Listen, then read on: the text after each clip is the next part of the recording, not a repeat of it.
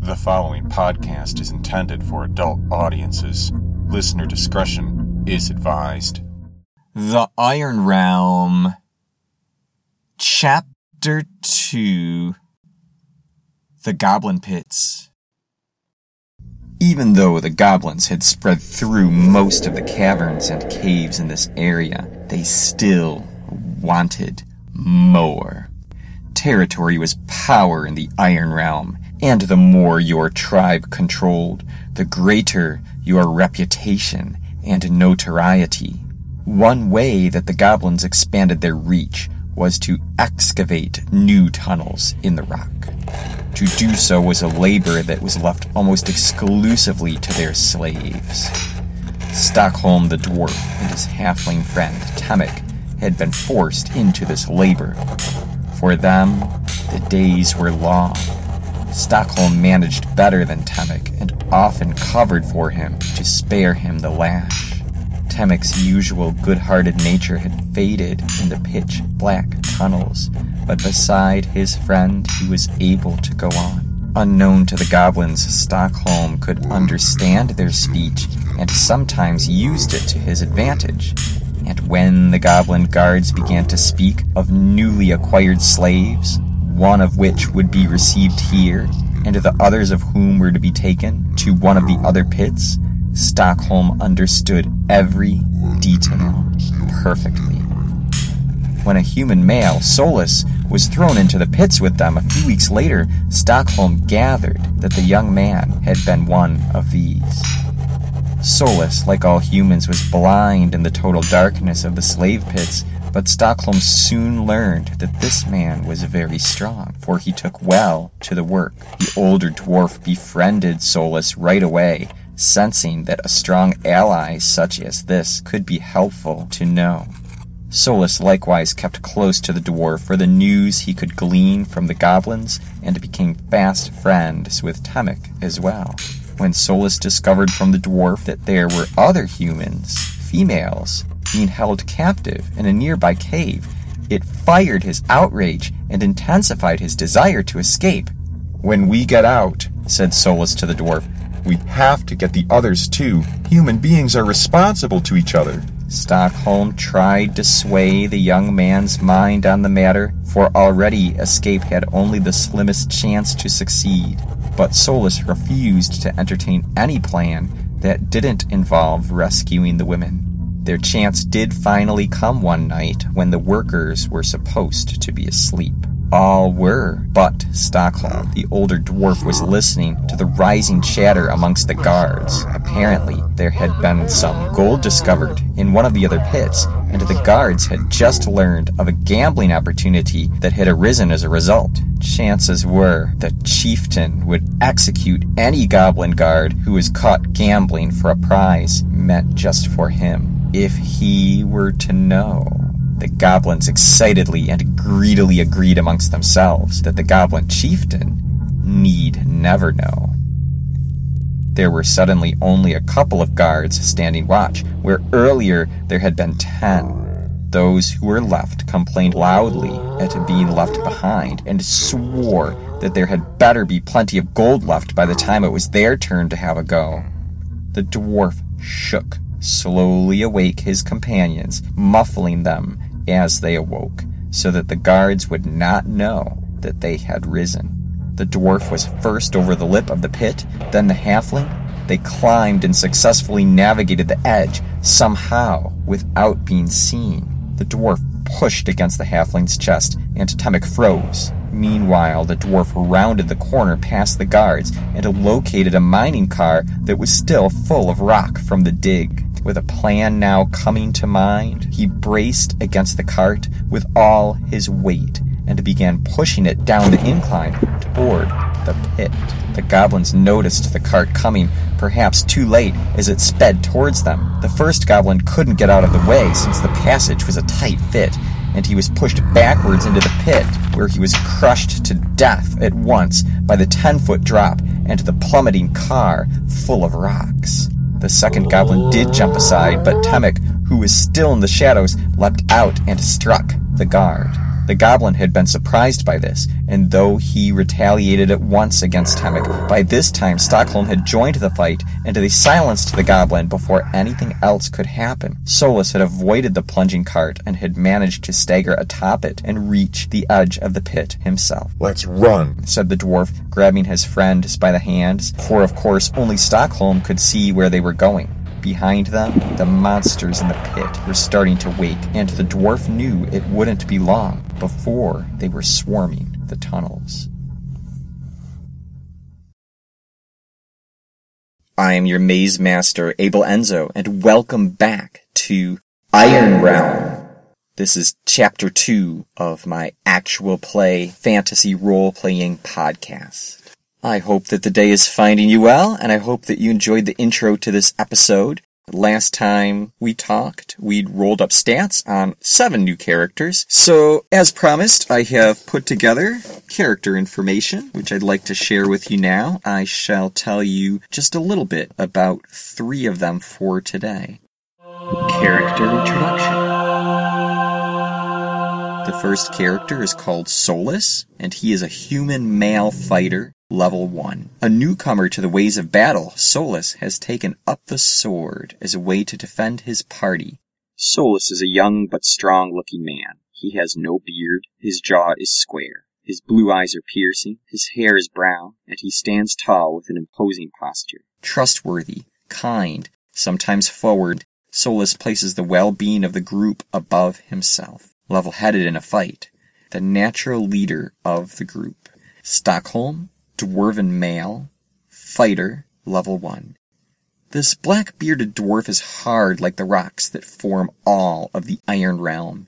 He has broad shoulders, squat body, thick legs. Stockholm is well muscled. He has black eyes and black hair. His beard is carefully braided. His eyes are kind but stern. His skin is of an earth-like color.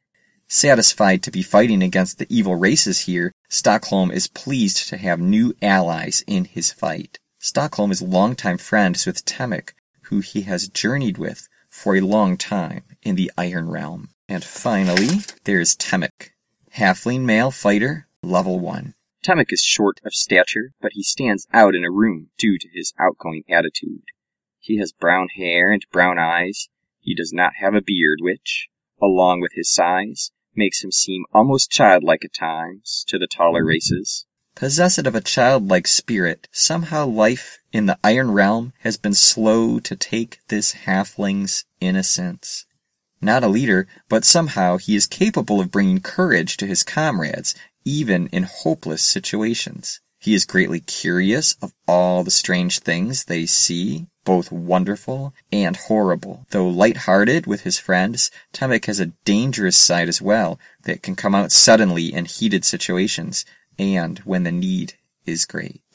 While going through the Iron Realm, some of you might find it interesting to map along with the group.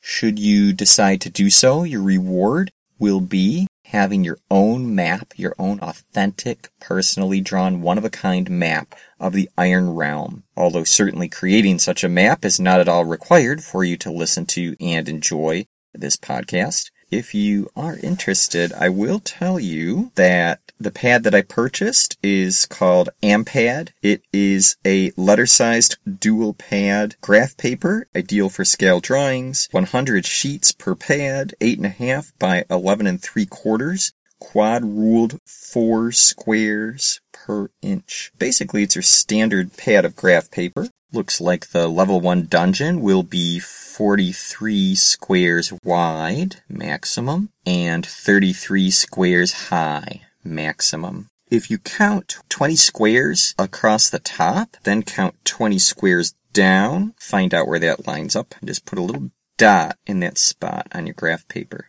That will be the starting point of the map. So now that you've put your point on the paper at 20 across and 20 down, you've marked that square, I'd like you to turn your attention to the square that is to the upper right of that location.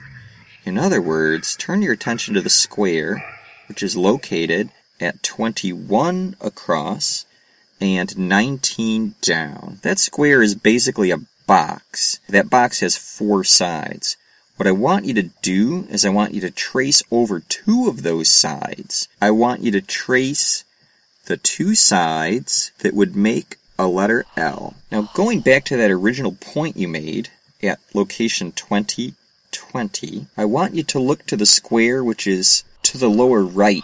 Just go diagonal down to the lower right, and this would be the square located at 21 across, 21 down. I want you to trace over two of the sides on that square. Trace over the top side of that square, trace over the left side of that square. So what you've basically done is mirrored the L shape. Next, let's go to the square which is to the upper left of your original dot. I want you to trace over two lines in this square. Trace over the rightmost line and trace over the bottommost line, which will give you kind of a backwards L shape. Finally, what I would like you to do is go to the square located at 19 across and 21 down. Outline the line which is on the upper portion of that square and also outline the line that is on the right portion of that square. When you're all done, you should have something that looks like a plus sign. If you like, where that dot is in the middle, you could draw over it with sort of a little circle. That is a trapdoor in the ceiling. That is the starting point for the adventure.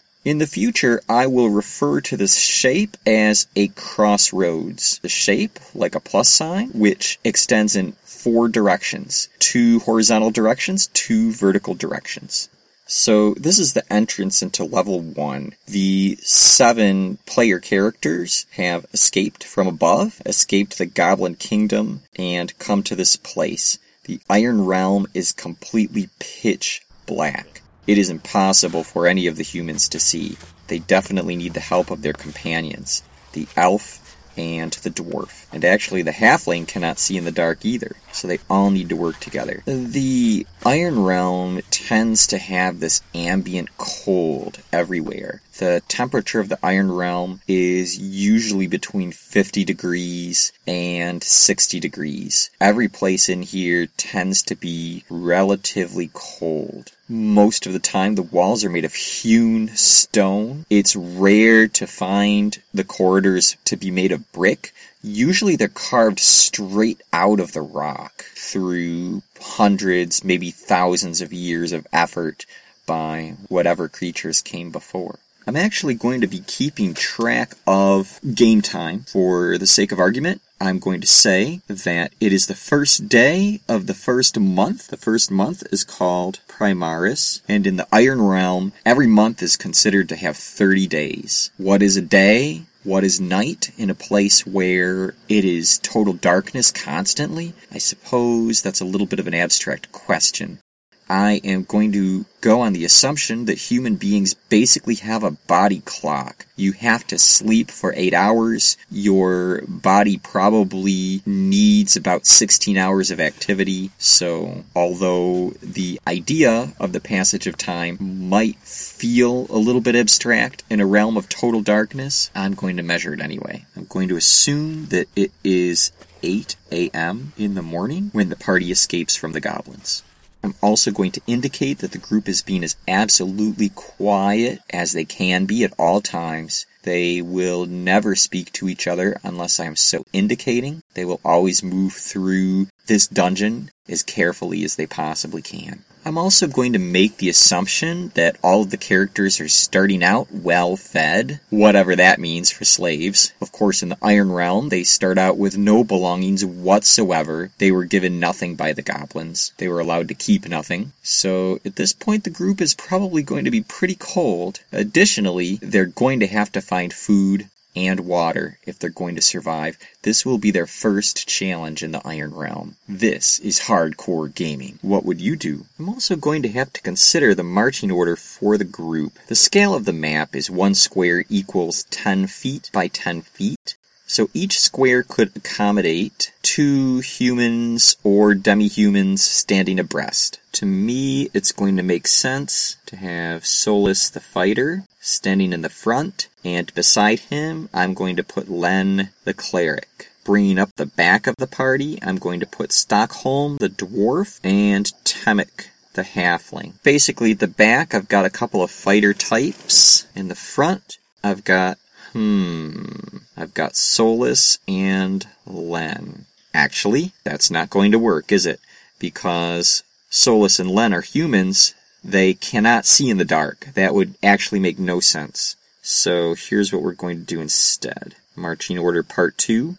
We'll put Solus in the front with Stockholm. That way the dwarf can guide him. There's only one other character with infravision, and that would be Treya the elf. And I'll put her in the back. And next to Treya the elf, we can have Temic the halfling. I'm going to say that in the rank right behind the front, behind Solus and Stockholm, I'm going to put Len, the cleric, and next to her, I'm going to put Echo, the rogue. And behind Echo, the rogue, I will put Kaylana, the wizard. One, two, three, four, five, six, seven. That's the marching order.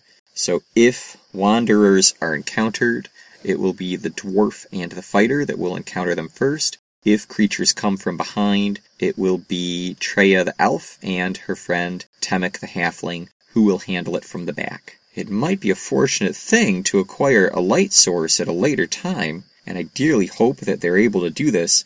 Those that cannot see in the dark are going to be fighting with a great penalty. If I'm not mistaken, that's going to be a negative 4. The unfortunate thing, however, is that lights also draw attention, so that could be deadly as well. These characters are really going to have themselves at the mercy of fate until they can pick up some basic supplies. The group is going to be able to move 12 squares every 10 minutes. So the first thing that happens in this area is that the characters become very, very quiet. They can hear the goblins above them, they can hear the noise of their pursuers. They become as quiet as they can, hoping that their exit has not been discovered. Eventually, the sound of the goblins dies down after about 10 minutes, and the characters decide that they can continue. Stockholm the dwarf and Echo the rogue search carefully through their immediate area to see if there are any traps.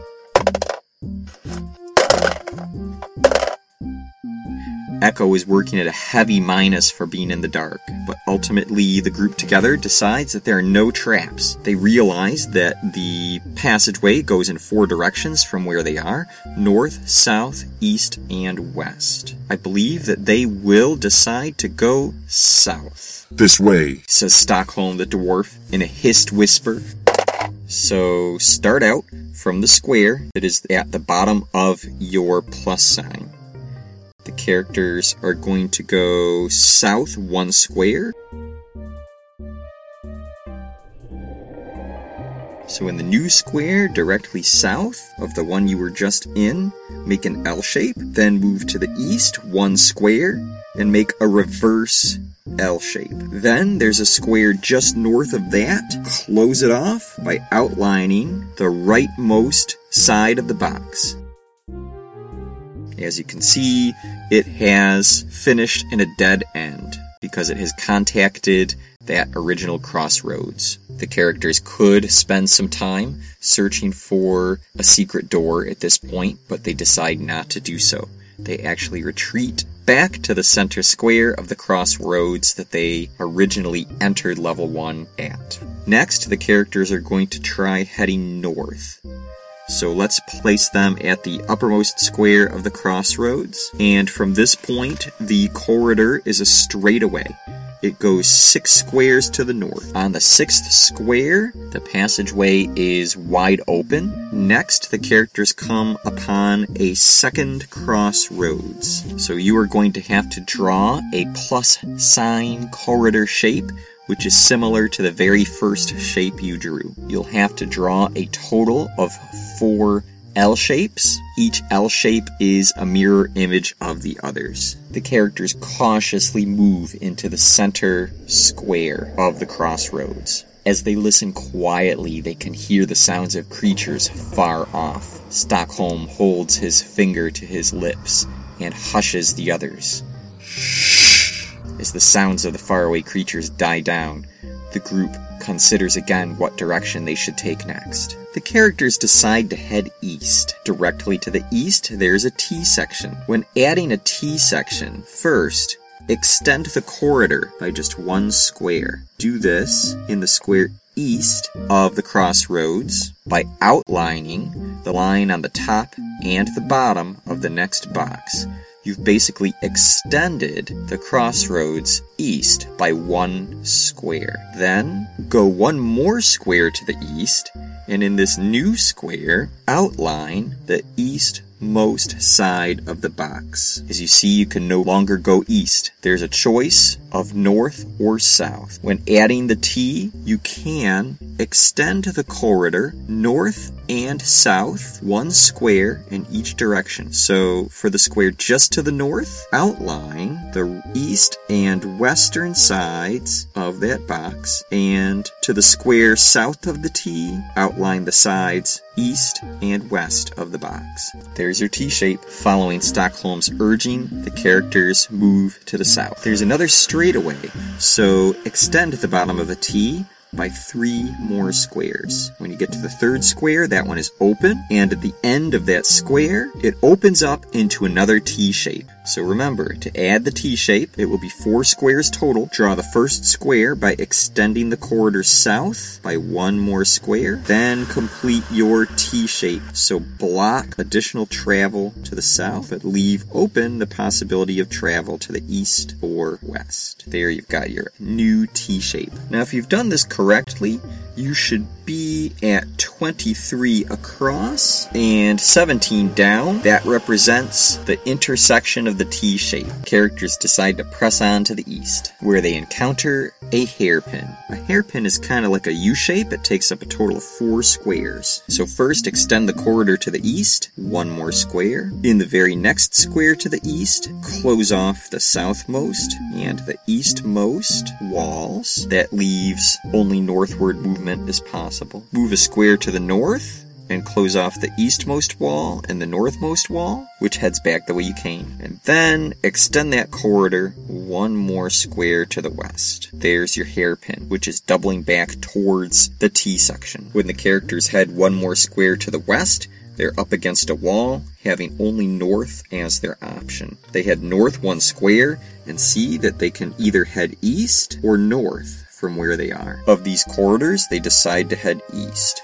Extend the corridor one more square to the east, and then it branches into a T going north and south. The characters stand at the center of the T, trying to decide if they should go north or south. They head south into the lower part of the T, extend that corridor one more square, it hairpins to the characters east, and comes back the way they came. They are 28 across and 17 down. That is the end of the hairpin. As the characters move one square north, they see that the corridor branches to the east and also continues to the north. As the characters move to the east, they move a total of one, two, three squares, and on the third square, the corridor branches to the north and the south. The characters head north, one, two, three squares, and on the third square, the corridor branches to the east, west, and continues north. The characters move to the east, and the corridor continues four total squares.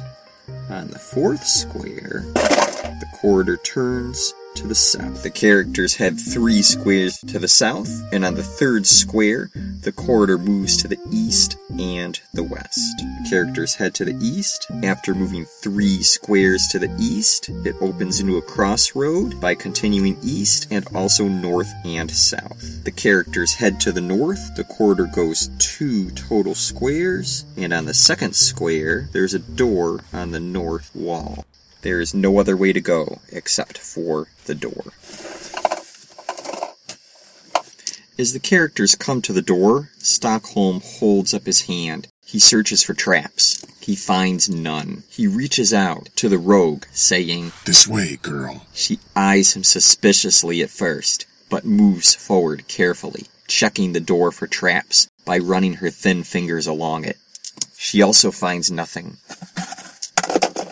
Should we go in? says Temic nervously. Maybe we should go in. Wait, says Solus. I think I heard something. What will the group find next? in the Iron Realm. Having escaped successfully from the goblins, at least for now, they have come across a door. Will it provide shelter for them in this dangerous realm? Or will it provide more peril? Tune in to chapter 3 to find out what befalls our heroes and heroines next. Every 20 minutes that passes in the Iron Realm while the characters are wandering the maze could cause them to encounter a creature, be it friendly or enemy. Unfortunately for the characters, most of what they will encounter in the Iron Realm is completely hostile, and being caught in the dark would actually be extremely dangerous. At the end of chapter 2, the characters have been on level 1 of the dungeon for a total of an hour. That means they had three opportunities to be found by roaming creatures and were not. That is actually phenomenally fortunate for them.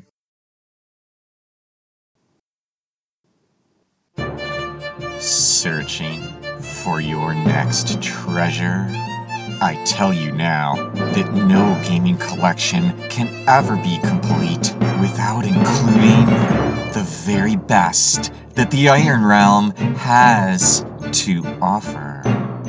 Available on DriveThruRPG.com as ebooks or in premium hard copy the Iron Realm Solitaire Essentials and Gaming Guide has all the gaming aids and rules that you need to play through with dice, by roleplay, or as a part of the Iron Realm global fandom. And if you yearn to explore the Iron Realm setting, then get your hands on the Iron Realm Campaign Essentials and Character Guide, replete with character profiles and detailed stats for every character on the show, while also offering in depth descriptions of the realm, the otherworld, the void, enemy tribes, and much, much more.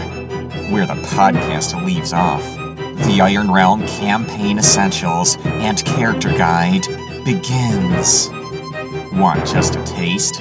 The Iron Realm Enter the Mega Dungeon is yours for free in ebook form at drivethrurpg.com. All the gaming aids you need to start playing, along with some selected dark fantasy fiction straight from the show. DriveThruRPG. That's through with a U dot com. Take your gaming collection to the next level. Please note, some Iron Realm offerings are tagged for adult content and so can only be found by logging in to DriveThruRPG with your setting for adult content enabled.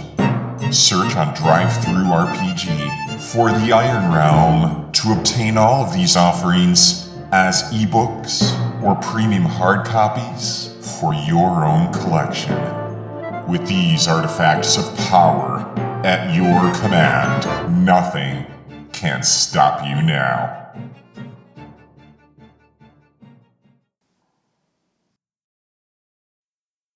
Iron Personas. Before we finish tonight, I'd like to give you a little more of a complete profile on Solus, the human fighter. You'll recall from last time, Solus is a strong fighter with a strength of 17, a dexterity of 9, a constitution of 11, a charisma of 13, which actually makes him the de facto leader of the party. His intelligence is an 8 and his wisdom is a 9. He has a total of 8 life points. Solus is 20 years old. His skin is white. His eyes are blue. His hair is kind of a light brown color. His height, 6 feet tall. His weight, 170 pounds. He is a well muscled individual. His homeland, the Iron Realm. Description Solus is a young, but strong looking man. He has no beard, his jaw is square. His blue eyes are piercing, but can also be kind. His hair is brown and he stands tall with an imposing posture. Solus seems to have an aptitude for a variety of weapons and armor whenever he can lay his hands upon them. Personality. Solus tends to be fairly focused on his responsibilities, particularly with facing dangerous adversaries and when keeping his party safe. Solus is a born leader and will put his life on the line for his friends. He is able to inspire others to acts of valor and camaraderie. Combat. Solus is proactive in combat. He is definitely aware of the kill or be killed nature of the Iron Realm and believes that hesitation can be fatal. Solus has found that tactics come naturally to him, and he makes full use of these for himself and his party in order to ensure as much as possible that all of them come out of a fight alive. Homeland. Iron Realm. Like others in the Iron Realm, his past is very hazy to him. Solus has only vague memories of fighting to survive, running, hiding, and avoiding hazards. Iron Realm is a plane of existence where there is no natural light, only countless miles of tunnels and caverns. And even in Solus's earliest memories, he was alone. So used to living and surviving on instinct was Solus that he was largely unaware of higher thought, like language, logic, or the like. Yet when Solus finally did come into contact with others who were not hostile, certain concepts seemed to come to him as if he had only forgotten them for all these years. These remembrances included a common human language, the use of weapons and armor, tactics, and other memories that seemed to come from some far off place. Contact with other humans and demi-humans helped Solus recover more of his lost knowledge. Family. Solus is not aware of having a birth family. To him, his party is his family.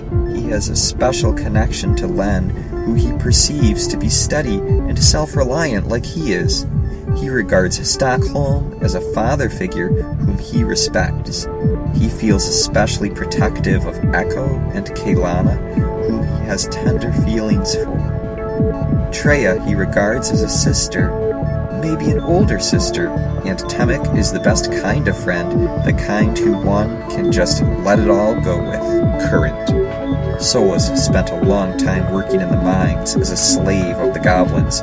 It was here that he came to know Stockholm, the dwarf, and the halfling. His intelligent side came to emerge more and more through contact with these others, and ultimately they made a plan together for escape.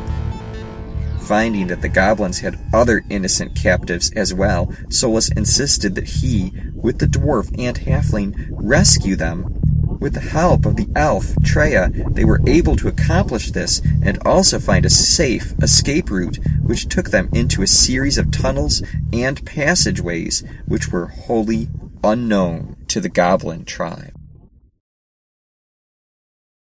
The Iron Realm, copyright A. Lenzo, can be found online at theironrealm.blogspot.com. I have been your maze master for tonight, Abel Enzo. and the characters delve deeper and deeper into peril. Will they triumph? Will they succeed? Or shall their deaths be right around the corner?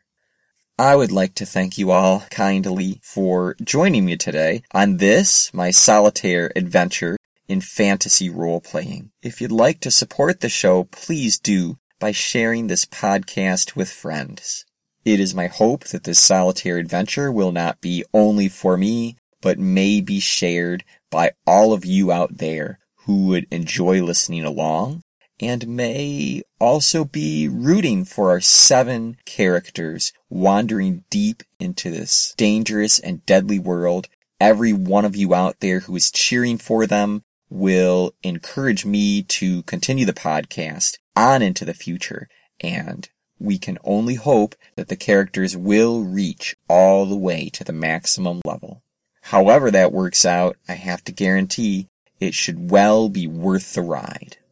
During the upcoming episode, Chapter 3, you will get to hear another portion of the origins story for the characters, what happened after Solus and Temic and Stockholm escaped from the Goblin Pit. Additionally, I'll share some more character profiles with you next time. And of course, we will find out what it is that's behind the door that the characters have discovered. Again, thank you for joining me tonight. And remember, play hard or go home. Iron Realm! Good night, my friends.